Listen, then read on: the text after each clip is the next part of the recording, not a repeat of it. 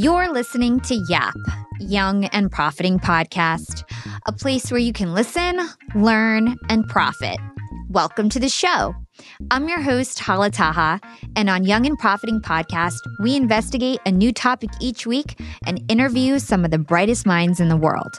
My goal is to turn their wisdom into actionable advice that you can use in your everyday life, no matter your age, profession, or industry.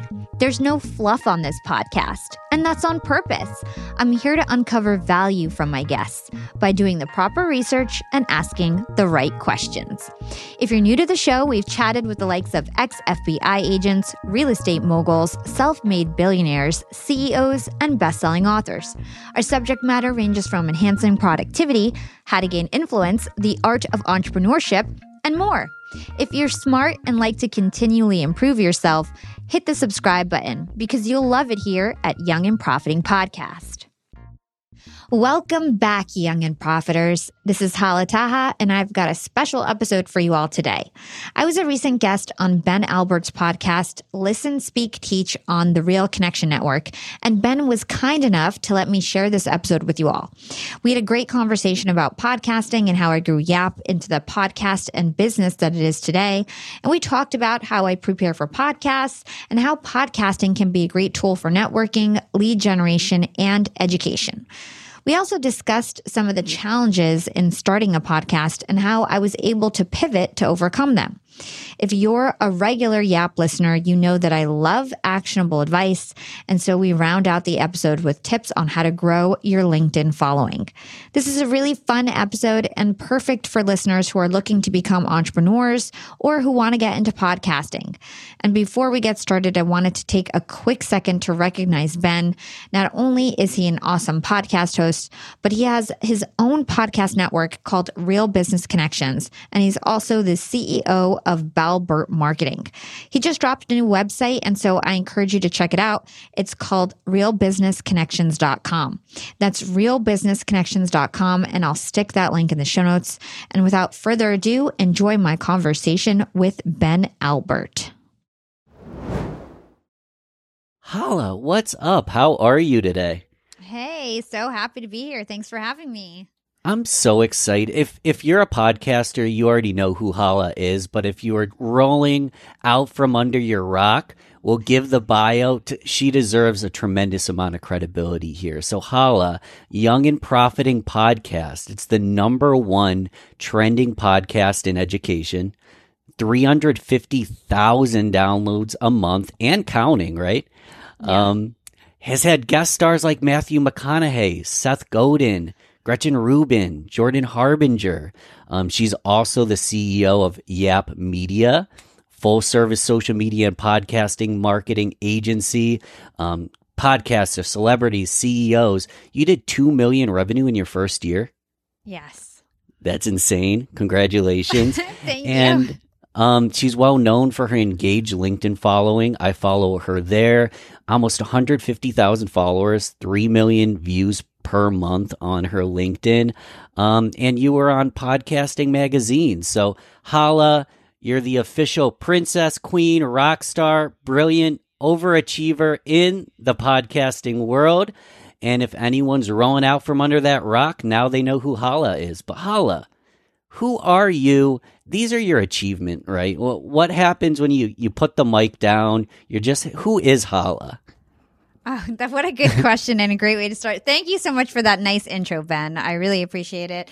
Um, who is Hala? Well, Hala is obsessed with podcasting. So my career is is really taking the forefront, especially the last, you know, three, four years. I've been really career focused. But who is Hala? I'm fun. I'm really funny. I'm silly. I'm friendly. I'm bubbly. I love to be with my friends, uh, work out. You know, I'm family oriented. So just, you know, bubbly girl, I could I should say that loves her career. I love this. You, you're bubbly, you're fun, but you're also no fluff, straight to the point, great interviewer. You kind of strike me as the kind of person that could be successful in a whole array of professions. Why podcasting? Podcasting was something that I was always sort of dabbling in in some shape or form before podcasting was even a thing. So I started my career in radio as an intern at Hot 97 and, you know, I had many shows over the years. Young and Profiting is actually my fifth or sixth show. And so I had a YouTube show. I had online radio shows on DTFradio.net and A-listradio.net and Bottom Music Radio and all these different online radio shows before podcasting was really a thing.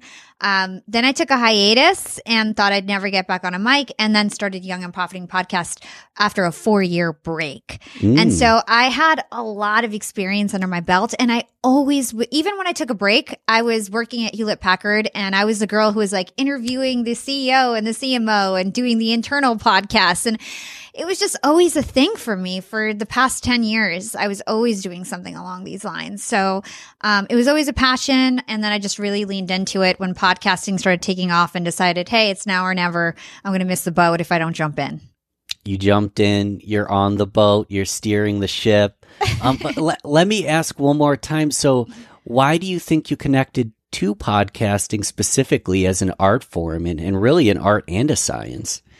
Well, there's lots of reasons. First, first of all, I feel like I was destined to always use my voice mm. uh, in my career and to impact the world. So I'm a singer. I always have been my whole life, and so my younger life, teenage years, middle school, elementary school, it was all about singing. Even in college, I actually took my first internship at the radio station because I was trying to push my music, not to be on the radio. I thought I was going to like get my in to get my yes. songs on the radio by working at the station. And then I found out that I loved being on the mic. And this was another way I could use my voice to impact the world that wasn't necessarily singing and seemed like a more realistic and even more impactful way uh, to to um, impact the world.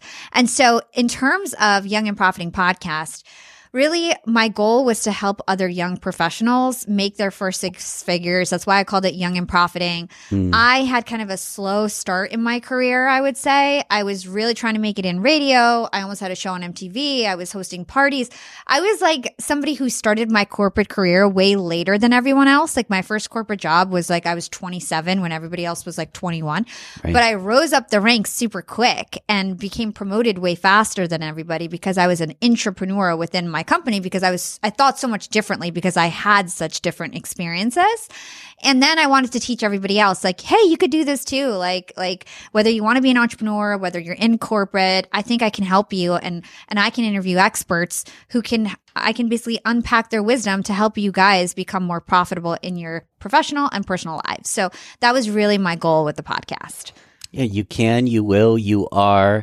And podcasting, it's still relatively an uncrowded channel, right? There's still a lot of room for people to come up. Am I wrong?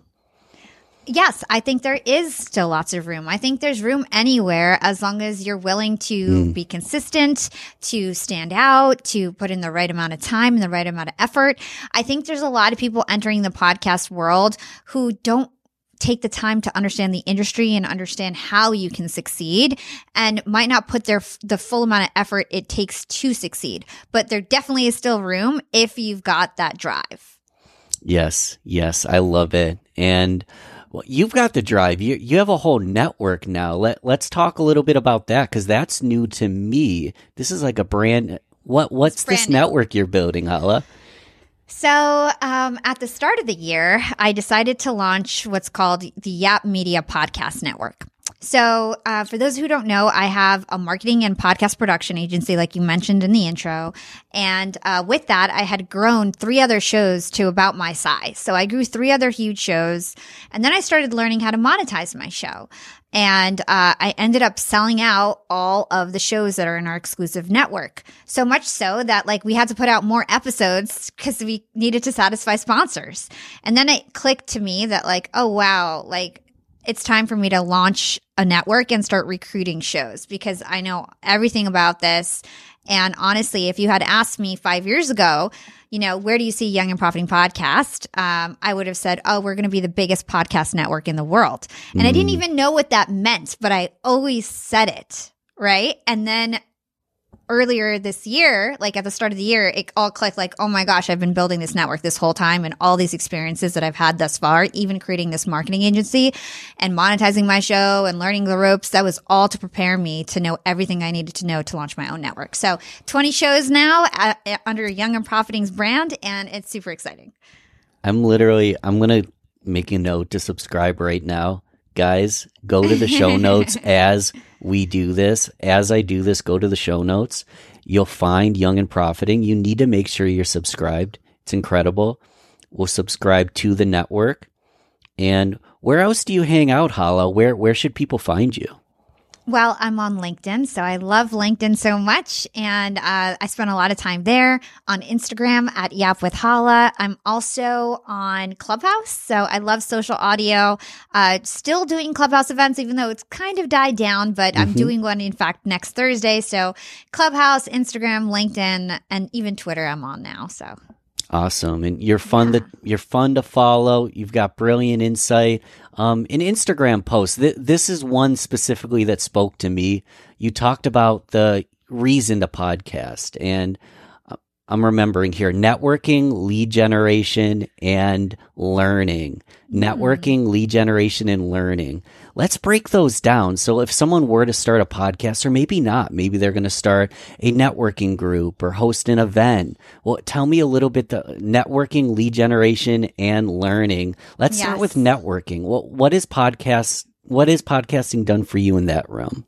Oh my gosh, podcasting is such a great networking tool. So first of all, the guests that you invite on mm. the show, they're people that you would otherwise usually not be able to talk to, but because you can scale their conversations, they're willing to take that hour with you. So I think about it and I'm like, I had an hour and a half with Matthew McConaughey and I didn't pay a cent. Like that's crazy. Like I've been able to talk to every single one of my favorite authors, literally every single one.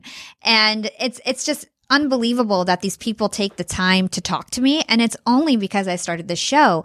And even before I had a ton of downloads and listeners, I was able to reach out to these people and they were willing to give me a chance because they thought like, Hey, I'll put my chips on this girl. You know, maybe 500 people will listen and that's good enough for me. And so having that as leverage is really powerful no matter how big your show is. In fact, I will say that even when I was one fourth the size, it was just as easy or hard to get guests. Like it hasn't gotten that much easier as I've gotten bigger. Sure. So keep that in mind. Like you don't need to be the biggest podcaster in the world to get really good guests. And that is a huge networking opportunity um, the lead generation piece really flows nicely into this because actually the guests that come on my show, in my case, are my perfect clients. So I do social media for CEOs, bestselling authors, influencers, top podcasters. I do podcast production. And so a lot of people that come on my show, they're authors that want to start a podcast or they're authors that are launching a book and they realize how good my marketing is and they want to get exposure and they've seen the other authors I work with and they just jump right on. And so I never sell sell on my podcast. I just do my interview and mm-hmm. I never even target people who I think could be my clients. I just pick people who I like uh, and want to kind of present their material to the world. And one thing leads to another. Even if it's months later, they contact me. Hey, Hala, like I want to set up a call and talk about social media, or like I, you know, I saw what you did with Heather Monahan, and I want to discuss it. And sometimes after the interview, it will go right into a discovery call. This has happened so many times where they're like, Hala, do you have thirty minutes? Like, can you just tell me what you do? Can you just show me what you do? And I go through it, and then next thing I know, you know, they're my client, and they become my mentors. And so then right. these guests become my clients. And then because I'm talking to them all the time, they end up becoming my mentors. So for me, it's like this whole ecosystem that really is awesome. And honestly, I feel like I've created my dream job doing this. So that was networking, lead generation, and learning was the last one. Mm-hmm. So you know, it depends on your style. Everyone's different. I do a lot of research. And so that means that I read everyone's book who comes on my show. I study the topics. I study the outside research. I listen to all their interviews. And then that forces me to learn a new topic each week. Um, it of course depends on the format of your podcast. You know, if your podcast is all about videos, then, you know, you're studying that one topic and you're probably an expert already. But for me, it's a different topic each week. I'll talk about sleep one week, I'll talk about podcasting the next, and I'll talk about, you know, selling your business in the next episode. And so I have to learn all these new topics each week. And that forces me uh, having that interview deadline as somebody who loves mm-hmm. to procrastinate and needs that like pressure. It's like forces me to like read a book a week and, and like really understand a new topic. Let's hold that thought and take a quick break with our sponsors. What's up, Yap Fam? Being an entrepreneur and working remotely definitely has its perks. And I know a lot of you listening in are in the same boat as me. But do you really take advantage of being able to work from anywhere? I know I typically don't, but thankfully, this past holiday, I finally decided to make use of my work flexibility for the first time ever. My boyfriend and I decided to pack up and leave to the West Coast to spend an entire month working from home in the sun we got a super cute bungalow in Venice Beach with a fenced backyard. The change in scenery, the fresh air, and the slower pace helped me to inspire some really cool new ideas for my business. And honestly, I'm feeling really refreshed and ready to rock in 2024. And who helped me make these remote work dreams come true? It was Airbnb. And Airbnb has come in clutch for me time and time again. Whether it's finding the perfect Airbnb home for our three day annual executive team get together or booking a vacation where my extended family can fit all in one place, Airbnb always makes it a great experience. And you know me, I'm always thinking of my latest business venture, and I've been begging my boyfriend to start hosting our place on Airbnb. And finally, we're going to start. So many of my successful friends host on Airbnb, and it's such an amazing way to generate passive income. So, to start, we have a plan to start spending more time in Miami and we'll be hosting our place to earn some extra money when we're back on the East Coast. 2024 goals, and I'll keep you updated. A lot of people don't realize that they might have an Airbnb right under their own noses.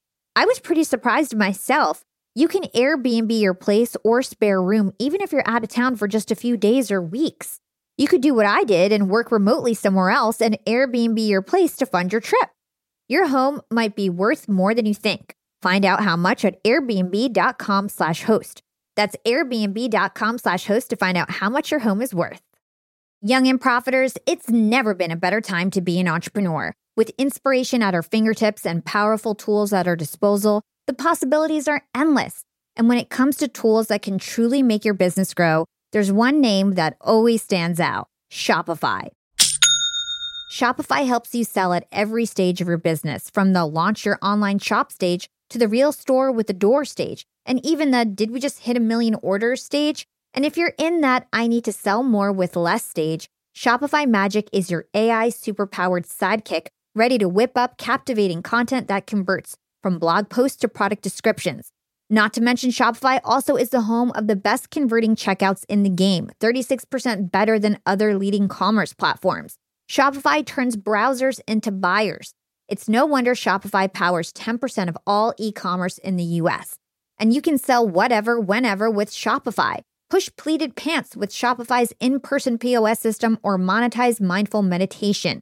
I sell my LinkedIn Secrets Masterclass through Shopify, and they've made my life a breeze. It took a couple days to set up my store, and I just get to focus on what I do best creating great content and marketing my product. So don't stress if you're new to this commerce thing. Shopify's extensive help resources are there to support your success every step of the way.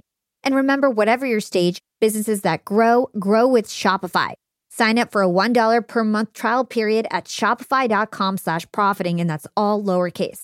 Again, go to shopify.com slash profiting to start growing your business today. You can sign up for a $1 per month trial period at shopify.com slash profiting. Hala, you're on fire. I love oh, it. Thank you. I love it. And, and, you're spot on. And the reason I want to bring that up is I couldn't agree more. I couldn't disagree with a single thing you said. Um, two mentors of mine, Brian Bogert of No Limits You and uh-huh. Stu Heinecke of How to Get a Meeting with Anyone, these two gentlemen, they're speaking at my first ever summit, Real Business Connection Summit. Um, we're raising money for Alzheimer's. And I'll be honest, I'm falling forward. I've never put on an event like this. And the only reason I, I have the opportunity to even ask them to grace the stage was through podcasting. And mm-hmm. like you said, Matthew McConaughey, it's, he's got to be pretty expensive for a consultation call, but you got to spend a half hour to an hour w- with him, right? It, an hour and a half. Yeah. An, an hour and a half. Oh my gosh. no, yeah, it, it's it's so so true. So podcasting is incredible, and then the other flip side of networking, just to add to it, is once you have a common interest that a lot of people are interested in, you can make friends really easily. Like so many of my best friends are other podcasters. And I feel like I've made these amazing relationships with people I have so much in common with because we all have this hobby in common. And that's the glue that can stick your group together. And so one of the things that I did as a new podcaster is I went on LinkedIn and I found every single up and coming podcaster, anybody who is making any little bit of noise. And this was like a year and a half ago. And I said, Hey, like, join my WhatsApp group. Let's do a monthly mastermind call. Let's get to know each other. Let's support each other's links. Let's go on each other's shows. Let's grow together. Let's do review swaps. And now some of those people like are my best friends. I've met them in real life and we go to conferences together. And it's just an amazing way to meet new people. It really is. It's wow, Hala. It, it's amazing because uh, I, I'm going to do a cartoon of you. We do a cartoon of each guest when I started listening to your podcast, I'm like, this this woman's like my sister from a whole new world because everything I started to do, I'll be honest, I was kind of copying Jordan Harbinger, and everything I started to do, there was so much alignments with what you did. And then I started listening to you, and then I heard that you were mentoring with Jordan. And I'm like, this world's really small. Like, I'm meeting my best friends every single day. This mm-hmm. is so cool. Um, let's talk about i'm sidestepping but let's talk about the preparation because you said you know reading a book a week i i remember like you put like 10 to 20 hours yeah of research into ep- every episode is well, that was that yeah. a back in the day thing is that still yeah. the case Yeah. so i don't have time to do that anymore when yeah. i was so uh, like we didn't mention it in this episode yet so when okay. i first started the podcast the first three years or so the podcast is about four years old. So i'd say the first two and a half years it's like crazy how fast time flies. The first two and a half years i was working in corporate. So i had a job at hp i had a job at disney. And i was still like a very fast growing podcaster. Like I had like a big show already and like was interviewing big guests and I would do my interviews at lunchtime, like in fo- phone booths and, or like I live like, you know, right by my apartment and I'd drive home super quickly to like do my interview and come back. And, it, and honestly, at that point, yeah. all I had was the podcast as like my little passion. And I had a very small team of interns and volunteers. By episode eight, I had like 10 volunteers. So I always had a team pretty much. But it was still a small team and, and 90% of the work fell on my shoulders. So I studied my butt off because I knew mm. that was the only way I was going to like stand out is if I was the best and if I had the best questions and if the guests who came on my show were like, Hey, like you might not be the biggest podcaster, but you were one of the best interviews I ever had. And all these huge guests would say that. And then they would go tell their friends and introduce me to their friends. And it kind of helped like elevate me. So I really focused on prepping. And yeah, I would spend more than 20 hours a week. I would spend any downtime. I'd be in the gym listening to interviews. I'd be, um, you know, anytime I'm cleaning, I'm listening to interviews and studying. I would be, um, you know, reading their book to your point. I would be uh, looking at their book reviews is another good hack. Like what what is the good reviews? What are the bad reviews? What's the controversy? And I would prepare a lot. And to me, that's my method. But I know that there's so many successful podcasters that don't do that at all. So it really mm-hmm it just depends on what works for you. Now I have a team and we have processes and it's like I get a research doc and then I spend like three or four hours and I block out the four hours before a show. I read what my team wrote. I'm skimming through the book. Every guest that comes on my show, I ask for a PDF of the book, and that way I can copy and paste whatever I need. Right. It's, it's it's really annoying to use like Kindles and stuff like that. So like that's another hack, like asking for a PDF of the book, and then I just kind of like add in my two cents. And now I've done so many interviews, and some of the the topics are kind of overlapping where I've done like five sleep episodes or like mm. 20 human behavior episodes. So it's like yes. I know some stuff. So then I, you know, I, I make it my own and, and then I just get ready and go for it.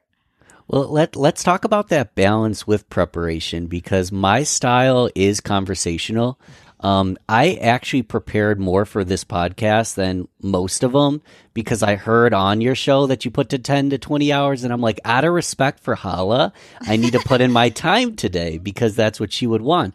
But generally, I'm raw and conversational because this is the issue I struggle with. And I'm wondering if you've ever ran into this if you prepare questions or you have quotes or different things you want to touch on ready to go, sometimes I feel like I fall out of the present. I stop listening and I'm trying to kind of figure out my next cue for a question. I'm trying to lead the conversation, but really the learnings and the listening and the questioning comes from listening for me most of the time. Have you ever felt that way where you're, you have questions prepared and you feel like you're falling out of the moment? How do you get back to the moment? What's your experience with that? So, the only time I feel like that is if I actually didn't prepare enough. Interesting. So okay. if I like rushed it and I only had like an hour, then I feel like I'm glued to my notes because I feel like I'm not confident enough. I didn't study enough. Like I don't know enough.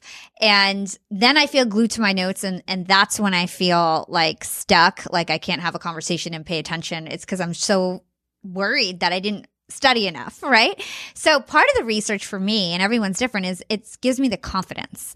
And then I start to know their story and material that no matter what which way they turn, I don't need to go through my questions in order. I almost never do. But they end up telling what I wanted them to say mm. most of the time. So it's like I'll prepare five questions. I'll ask them a question, knowing that like, okay, if they don't lead into this, I want to lead them to this. If they don't lead to this, I want to lead them to this. They might hit on three out of the five things that I wanted to lead them to. Then I just go to the fourth and the fifth and lead them down that path because they already got the information out to my listeners. So I don't stick to it like it's the Bible. You know what I mean? But it's that information that that really prepares me to have the best conversation and to make sure that like any like really powerful gems learning story stories I pull out and we have the mm. most impactful interview for my listeners. So I feel like it makes all the difference. I honestly, I've, I've, I've tried to wing interviews before. And like I said, I feel more glued to my notes when I don't study enough. And um, I rather just really know the material and then have the notes be there as sort of like a guide, a refresher, a confidence booster, and just like have a natural interview. So keep it natural because you're prepared. It makes all the difference, all the impact. And I'm wondering, so where did you learn this from? Because one thing I fail at a lot is I'll learn, learn, learn, but I won't do it efficiently. And then there's there's quicker ways to learn how to do things. Do you have a mentor or coach that's kind of brought you through how to hone these systems and really speed up your research time? no. Um, this is all. no, I wish. No. I I did it all on my own, and it was all through iteration. And really, what, what really made it be like more of a process is because we started selling it. Mm. And so I had an intern team when I first started. But episode two, I had my first intern. Now he's my business partner. He has equity in the company. Okay. By episode eight, I had 10 volunteers in a Slack channel. And I always had to teach people how to help me, right? So whether it was giving them a template for a video or teaching them how to do graphics or write social media or do social engagement, whatever it was, I always had to create like SOPs for my intern team, my volunteer team. Once we had clients, it's like we even had to step it up another notch. It, it, was no longer good enough to have like, you know, a basic template or do it differently every time. And so we started to standardize things, took the best of everything that we did and create materials that we could then scale and sell to our clients. So our clients get research docs. I get research docs. And now my team just uh, treats me like a client in, in a way. So I get, you know, I don't have to pay for it, thankfully. and I get all my research and, and get all my my prep for my shows. And then, uh, like I said, I always put in my two cents and, and, and learn it because that's what gives me the confidence to do well in my interview. Yeah, I appreciate your confidence to learn it and have the grit because it, it sounds like it wasn't simple, easy. There's no three actionable tips and tricks that we could do today. It takes work. Have you ever felt like throwing in the towel, dropping the mic, and just walking out? Uh, do you ever have a bad day? You seem like you're always on, Hala. well, in the beginning it was it was slow growth and like that's the learning here for everybody tuning in. When you first start podcasting unless you've got a huge budget unless you're a celebrity unless you got really lucky with an amazing podcast name that has the best seo and Yeah. you just like you know what i mean? It's like luck. It's like you could get lucky. I'm not saying it's impossible. You could get lucky and blow up in your first six months. My journey was two years of like just consistency, relentless effort, shooting my shot, being creative, reaching out to the podcast players, growing my LinkedIn following, promoting the heck out of the podcast, making sure my marketing was so on point. Getting a team to help me push out the message and help me even scale even faster. And then by year two is when it like went crazy. It's like my chart was like flat and then it was like a mm-hmm. hockey stick growth. And that's when everything really turned on.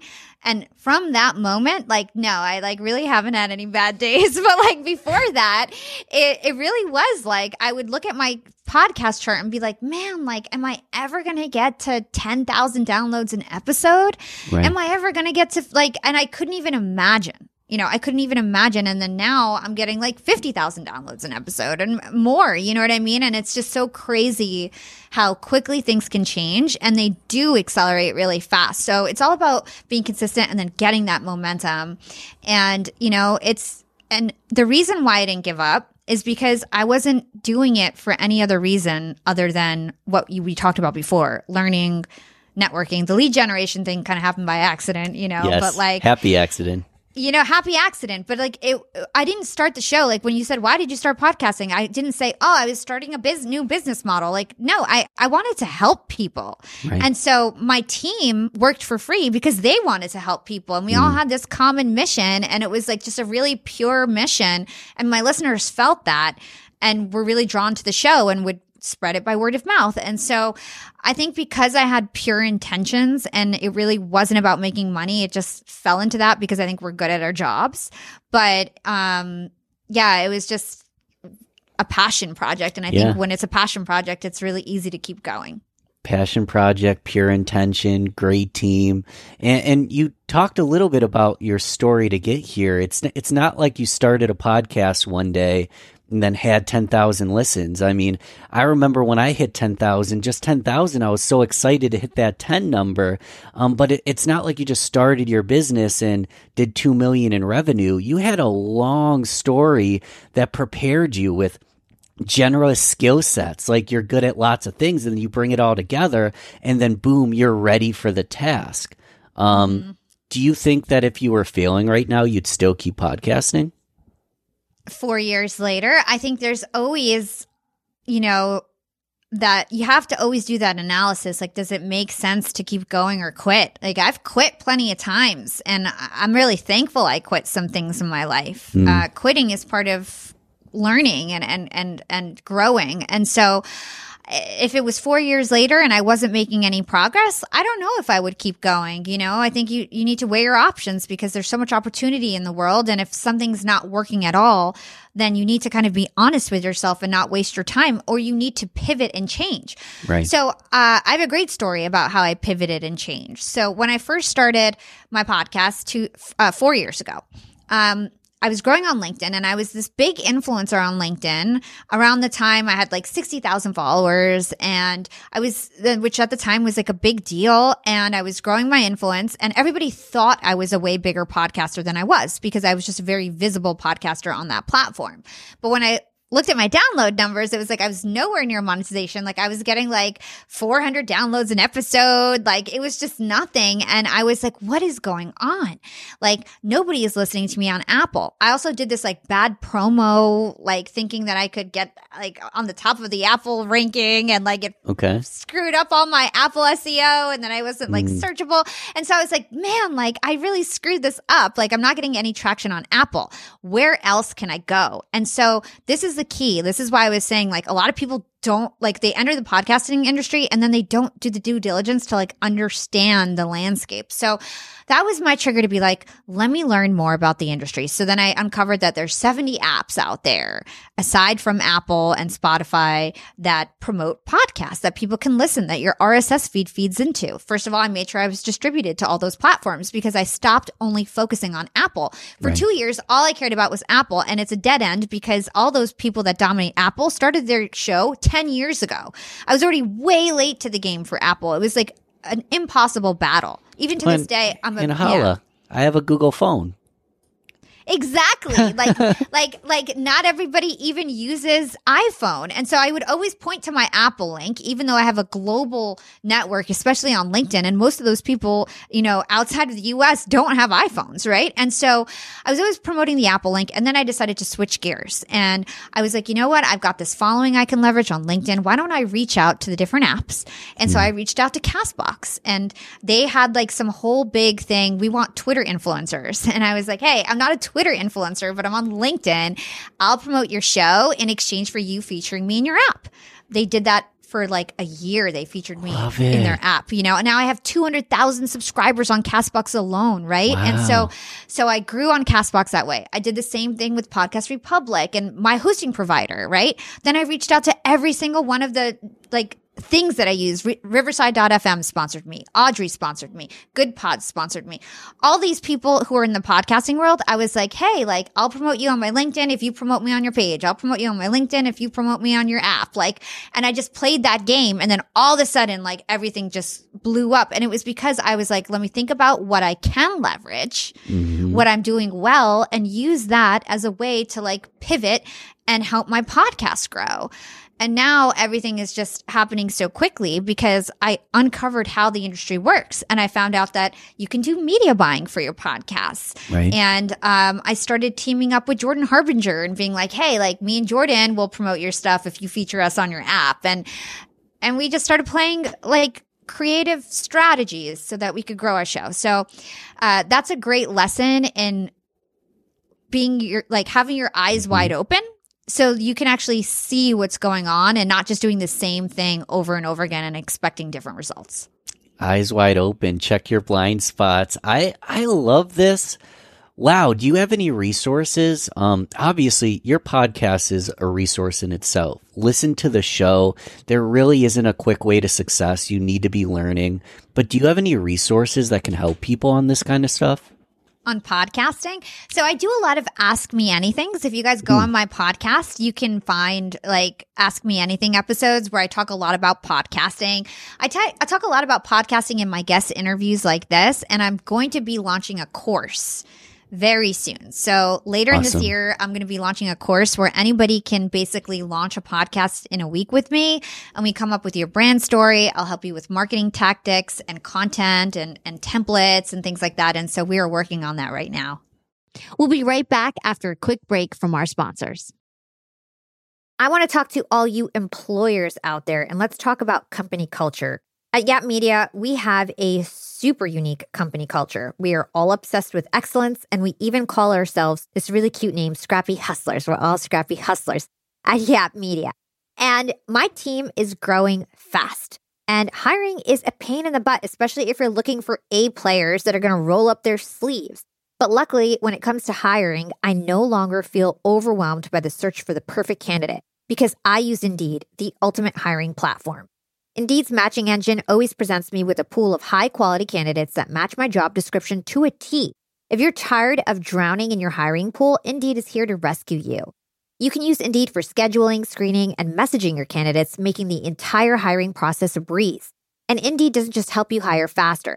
93% of employers agree that Indeed delivers the highest quality matches compared to other job sites, according to a recent Indeed survey. I've hired some of my best employees at Indeed, some of my best scrappy hustlers. With over 140 million qualifications and preferences analyzed every day, Indeed is constantly learning from your hiring preferences. So the more you use Indeed, the better it gets at actually hiring your perfect match. Join the ranks of more than 3.5 million businesses worldwide that have already chosen Indeed to hire great talent. And listeners of this show will get a $75 sponsored job credit to get your jobs more visibility at indeed.com slash profiting. Just go to indeed.com slash profiting right now to support our show by saying you heard about Indeed on this podcast. Indeed.com slash profiting. Terms and conditions apply. Need to hire? You need Indeed. Young and profiters, I've got a fun fact for you. Did you know that by 2030, over 85% of the jobs that will exist haven't even been invented yet? And that's why we need to acquire new skills and stay relevant and adaptable. By embracing lifelong learning, we can future proof our careers and our businesses. That's why you've got to check out Economist Education. Economist Education provides online executive education courses tailor made for professionals just like us, crafted by The Economist's own editors and special experts. Economist education courses are designed to sharpen your professional skills in key areas like data storytelling, critical thinking, sustainability, and so much more. I highly recommend checking out the Economist Education course, Business Writing and Storytelling. It's packed with valuable practical advice on how to inform and persuade through writing reports, social media, presentations, and beyond. The best part these courses are online, flexible, and self paced, lasting anywhere from two to six weeks. You're guided by expert tutors. You'll dive into a mix of videos, podcasts, text quizzes, and weekly assignments. Plus, you'll get a three month digital subscription to The Economist to support your learning journey. Economist Education provides access to online forums where you can network with peers around the globe. In a world where knowledge is power, Economist Education empowers you to lead the way. Economist Education is an incredible way to stay ahead in business. And I've got a special offer to get you started. Get 15% off any course only available by going to my special URL, education.economist.com slash profiting, and then enter the promo code profiting at registration. This offer ends on March 31st, so don't wait. For 15% off, go now to education.economist.com slash profiting and use code profiting. Again, this ends on March 31st. If you want 15% off, you've got to go to education.economist.com slash profiting and use promo code profiting at registration. Young and profiters, I actually have a nasty habit of ordering way too many groceries. I'm embarrassed to say it, but I've wasted so much food in the past and I felt really guilty about it. But now my conscience is clear with HelloFresh. Each week, I get ingredients shipped to me with step by step recipes. I get fresh, pre measured ingredients that get me whipping up delicious dinners in no time. And then I reduce waste because you get exactly what you need and nothing else. I love trying new foods, and HelloFresh has over 45 recipes and more than 100 seasonal add ons to choose from every single week. It's so much fun to pick out my meals. It's easier than ever to find something that everybody in your family will enjoy. I personally like to stick with the basics when it comes to HelloFresh. I get their meat and veggies plan. I love the options they have for that. And trust me, it's cheaper than takeout, and with pre proportioned ingredients, you'll never waste money on excess food. And now Green Chef is owned by HelloFresh which gives me an even wider variety of meals to choose from. There's something for everyone. I love switching between the brands, and you can enjoy both brands at a discount with me now. Skip the grocery store and save time with easy, tasty recipes delivered to your door. Go to HelloFresh.com slash profiting free and use code profiting free for free breakfast for life. That's one breakfast item per box while subscription is active. That's free breakfast for life at HelloFresh.com slash profiting free with code profiting free. Love it. Hala, I've started three podcasts, but still sign me up because that sounds like a hell of a lot of fun. and you mentioned how you had this LinkedIn following and you're like, how do I utilize this clout? How do I utilize what I've built here? How did you buy, build that LinkedIn following? I've been on LinkedIn for just over a year and have quickly built like a local fan base and a great community. Um, but I'm not at 500,000. I'm not 100,000. Uh, where did you start? Where should people start when they're, you know, building that LinkedIn community? Yeah, that's a great question. So, a big part of it is consistency. Mm. So I posted every single day and I never made an excuse and I made it a part of my routine. So when I was working in corporate, I used to have to take the train. Uh, I used to work at Disney streaming services for a while. Okay. I would take the train every morning and every way back and it was like a 45 minute ride. So my way there was my post of the day. My way back was tending to my community, responding to comments and DMs and, and just engaging on stuff. And that was my job on the train. I only had one job on the train. I could sleep for the rest of the time, but I had to do my post and, and get it out the door. And so that enabled me to make sure that I never had any excuses. Like if I had a busy day at work or whatever, like that was my time to tend to my community because it's not just going to fall in your lap. Right. So be consistent every day and post. The second thing I did that was really great was that I wasn't scared to be different. Mhm. Um, at the time, like people didn't post a lot of pictures on LinkedIn. Um, I had these like really bright, colorful comic book audiograms uh, back in the day because I didn't have video for my podcast. Like video podcasting is like sort of a new thing, like from two years ago. So about four years ago, I was doing audio only. So I came up with these cool comic book audiograms. Nobody else was doing it, so I st- stuck out that way. I purposely picked like really bright colors. If you guys are watching this on video, I've got like neon colors behind me.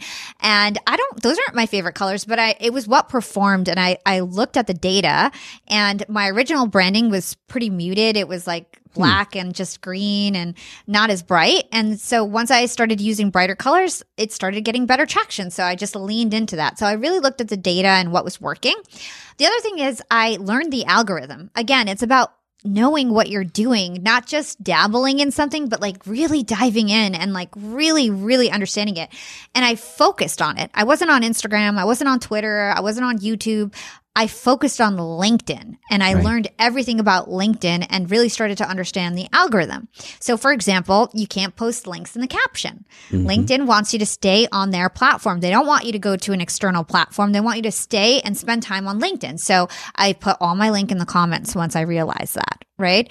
Um, if you tag someone, if they're famous, like I get a lot of these celebrities on my podcast, if they're not on LinkedIn, I don't tag them because LinkedIn will mark that as spam because they didn't Right. engage. So it's like just these little hacks. It's the way that you write on LinkedIn. People don't like chunky paragraphs or watching on mobile. You got to just do line by line broetry style. That's what what it's called, broetry. And so I always do that. If you look at my posts, they're short and sweet. And Yeah. got to have a CTA. You got to have a hook. The first two lines are super important. Um, the asset that you post is super important, and paying attention to the trends. It's like polls. Like at one point, um, sliders were really hot, right? Mhm. You post a PDF slider, it goes viral, no matter how crappy it is, right? then it same thing happened with polls. Like you put up a poll, it goes crazy, you know? And it's like paying attention to how things change and sometimes videos do better and pictures do better. So paying attention to that and starting your own trends. Uh, I started a lot of trends on LinkedIn right now that people are copying and I love starting trends. So, um, Mm. all, all in all, paying attention to the algorithm, being consistent, knowing how to write well, and picking engaging graphics that stop the scroll. As long as you can stop the scroll, you're always going to win. But you're so right. Like polls were hot and now they're being suppressed. Yeah. Like you can't just do one strategy and it landed on the wall once and then do that the rest of your career. It sounds like you're always reinventing to the point that you said you're creating your own trends. Yeah. What, what what's a trend you've created? So I experiment. There's a couple really good ones, and these are like gems right now because not a lot of people know about them. So one on LinkedIn is to post up a picture Mhm. with no caption, right? So on LinkedIn, the highest engagement. And this is just, this is not like LinkedIn put it out there. This is based on all my, I run a lot of influencers on LinkedIn and have done a lot of data and studying on LinkedIn. So the highest, um, how do I explain this? Like the most prized engagement interaction on LinkedIn is a share with a caption. So if somebody shares your post and writes a caption, that is counted like weighted the most in terms of what goes viral, Okay. right? If Yeah. somebody shares your post with a caption, that means they they cared about it enough to share it to their own page and then write something on top of that. That, Mhm. right? So that is the most thing that makes you go viral, right? On LinkedIn. So I thought, well, what about if I didn't write a caption and I put up a picture that was the biggest picture that fits on LinkedIn, a four by five, right? Okay. and with just like a tweet and a very motivational something that's already gone viral that I already know people love this tweet or it's just something that's makes you think and and you know whatever it is something that's going to be shareable and motivational and inspirational and is not telling too much where people don't have room to add their two cents. So something that's going to inspire somebody to write about something. So like I'm uh, you know, I'm thankful for everyone who's told me no right? And then Mm. people will go like share it and write their own story because it's like I didn't write a story for them to think about. They get to think about their own story and share it. And so I did that and it's goes massively viral every time we do it. So we did it for our clients, goes massively viral. Now other people are doing it because they're realizing that these things work. A a graphic with no caption. So it's like kind of Mhm. thinking about these little things that make all the difference. Um and just leaning into it. And honestly, it's just it's just reps, right? All of this is just Yeah. reps, reps, reps. That's how you learn. It's doing it and then seeing what works. Get the reps in, do the work. I I totally if you want to start trends, I will totally copy you because that, what I do is I, I look and I see what's working and then I replicate it. And if it's not working for me, I pivot. I think it was really interesting how you mentioned that the color scheme behind you. And guys, show notes if you're listening to the audio. You've got to see the video at least for like 45 seconds so you can see Hala's setup. It's gorgeous, it's creative. But you even mentioned like the colors. These aren't my favorite colors, but it worked. Like you were humble enough to be like, okay, this doesn't have to be so Hala that it's my favorite color scheme. This needs to be something that's going to be bright and fun and interesting because if I'm bright and fun and interesting, I can reach more people and help more people. So, uh, was that humbling or hard for you to be like, uh, I don't like these colors that much, but I'm going to do it anyways? Or were you like, it's worth, it's worth the effort, you know? Yeah, it's, it's exactly what you said. I just felt like, hey, I want to make the biggest impact. What's my mm. end goal? Is it to have the best colors in the world? No, it's to it's to have the most listeners in the world. And Yes. so I just leaned into what's working. And even now, like in my background, uh, brand new studio, my muralist painted the words young and profiting in pink. And actually, our main color is green. So at first I was like, oh, I don't know. Like, what if my male listeners get turned off? And like, you always need this balance of, of satisfying your audience. Everything that we do is for the audience, even the colors that I pick. So I never want to turn off my male listeners because we have a lot of them that I always try to stray away from. Like, pink is usually the accent color. So, um, all these little nuances, I think all make the difference. They do all make the difference. And I'm not straight away. Honestly, if you don't like pink, that I, I'll listen to your podcast because it's a good podcast, Hala. That's what's most important. But it's true though that if someone does have a negative representation, they might not listen, and you might not be able to help them.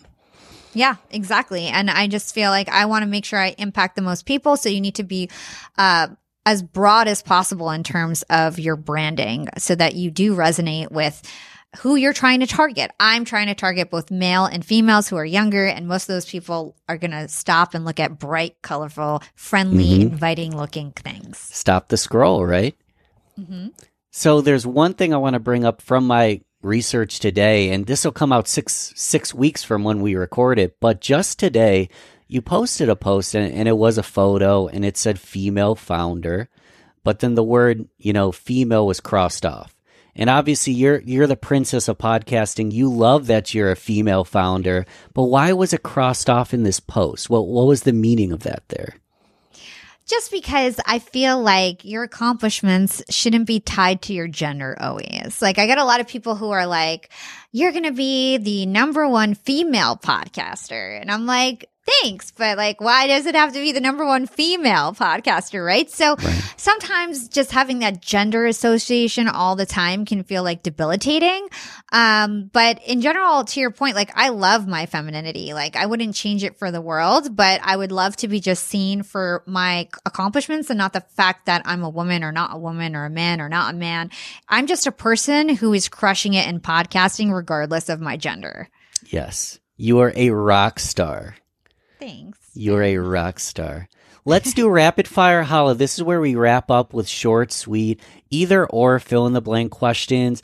It's Okay. like it's like Family Feud that it's it's rapid fire, um, but ultimately it's like whose line is it anyway? That the points don't matter. They're completely subjective to you. You can skip. You can just say whatever the heck you want. And we'll get started with coffee or tea. Coffee. I love coffee. Bulletproof. Dave Asprey, he came on my show. Love it, love it. I'll put that in the show notes. Dave Asprey on Hala Taha shows Young and Profiting. Yeah, I- check I- it out. I love bulletproof coffee. It's so good. Um, beer or wine? Wine. Riesling.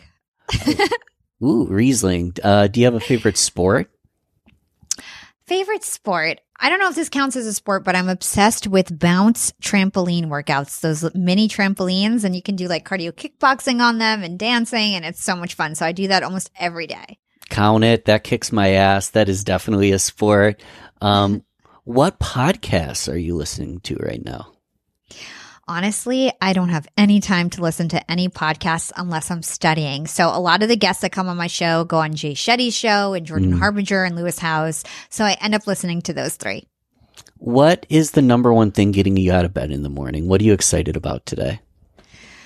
I get so excited about booking new sponsorships for the podcast in my network. It's like so exciting. And I always get exciting I always get excited about the platforms that are just taking off. So for example, I'll get like two comments on YouTube and it will like get me so psyched, even though I got like a thousand comments on my LinkedIn post. like I'll be obsessed with the YouTube. we'll do one more odd one. I've never asked this before, so give me a second here. I'm thinking about it. So if I was one of Hala's best friends in elementary or middle school, so I was one of Hala's best friends and I started my own podcast what would one of your best friends from like when you were a child, what would they ask you that you've been on so many podcasts? What's a question that only a best friend from childhood would know to ask you? Um, something you're vulnerable enough to share. It doesn't have to be something overly weird. What would they ask you? And then I'm curious as to how you would answer the question they would ask. Knowing my best friends, they always tease me about this. They'd be like, Well, how do you really pronounce your name? Because my name is actually not Hala in Arabic, it's Hella. But hmm. everybody mm. calls me Hala now that I'm kind of have a podcast and everything like that because it's spelled like that. So I think my, mm. my uh, friends in middle school and elementary school would be like, Tell us your real name. I love it. Hala, thank you for gracing us. I know your time is valuable. I gained so much value, and I know every single one of my listeners did as well. If you weren't taking notes, I, I recommend you rewind, listen to the whole thing, take notes. If you didn't take a screenshot, take a screenshot of the show, tag Hala. Where should people hang out with you? Where should people keep in touch with you, Hala? Yeah, first of all, I would love it if everybody went and subscribed to Young and Profiting Podcast. We are number one self improvement podcast across all apps like you said, interviewed Matthew McConaughey, Seth Godin, Robert Greene, uh, you name it. Anybody who's like somebody who talks about influence, negotiation, entrepreneurship, side hustles. We talk all about how you can level up your life and become more young and profiting. So I highly recommend you go check out my show. That'd be my number one ask. And if you want to chop it up with me, you can find me on Instagram at Yap with Hala or LinkedIn. You can search for my name. It's Hala Taha. Hala Taha, it's been a pleasure. Oh my God, Thank you're amazing. Thank, thank you. Thank you for spending time with all of us. I really appreciate it.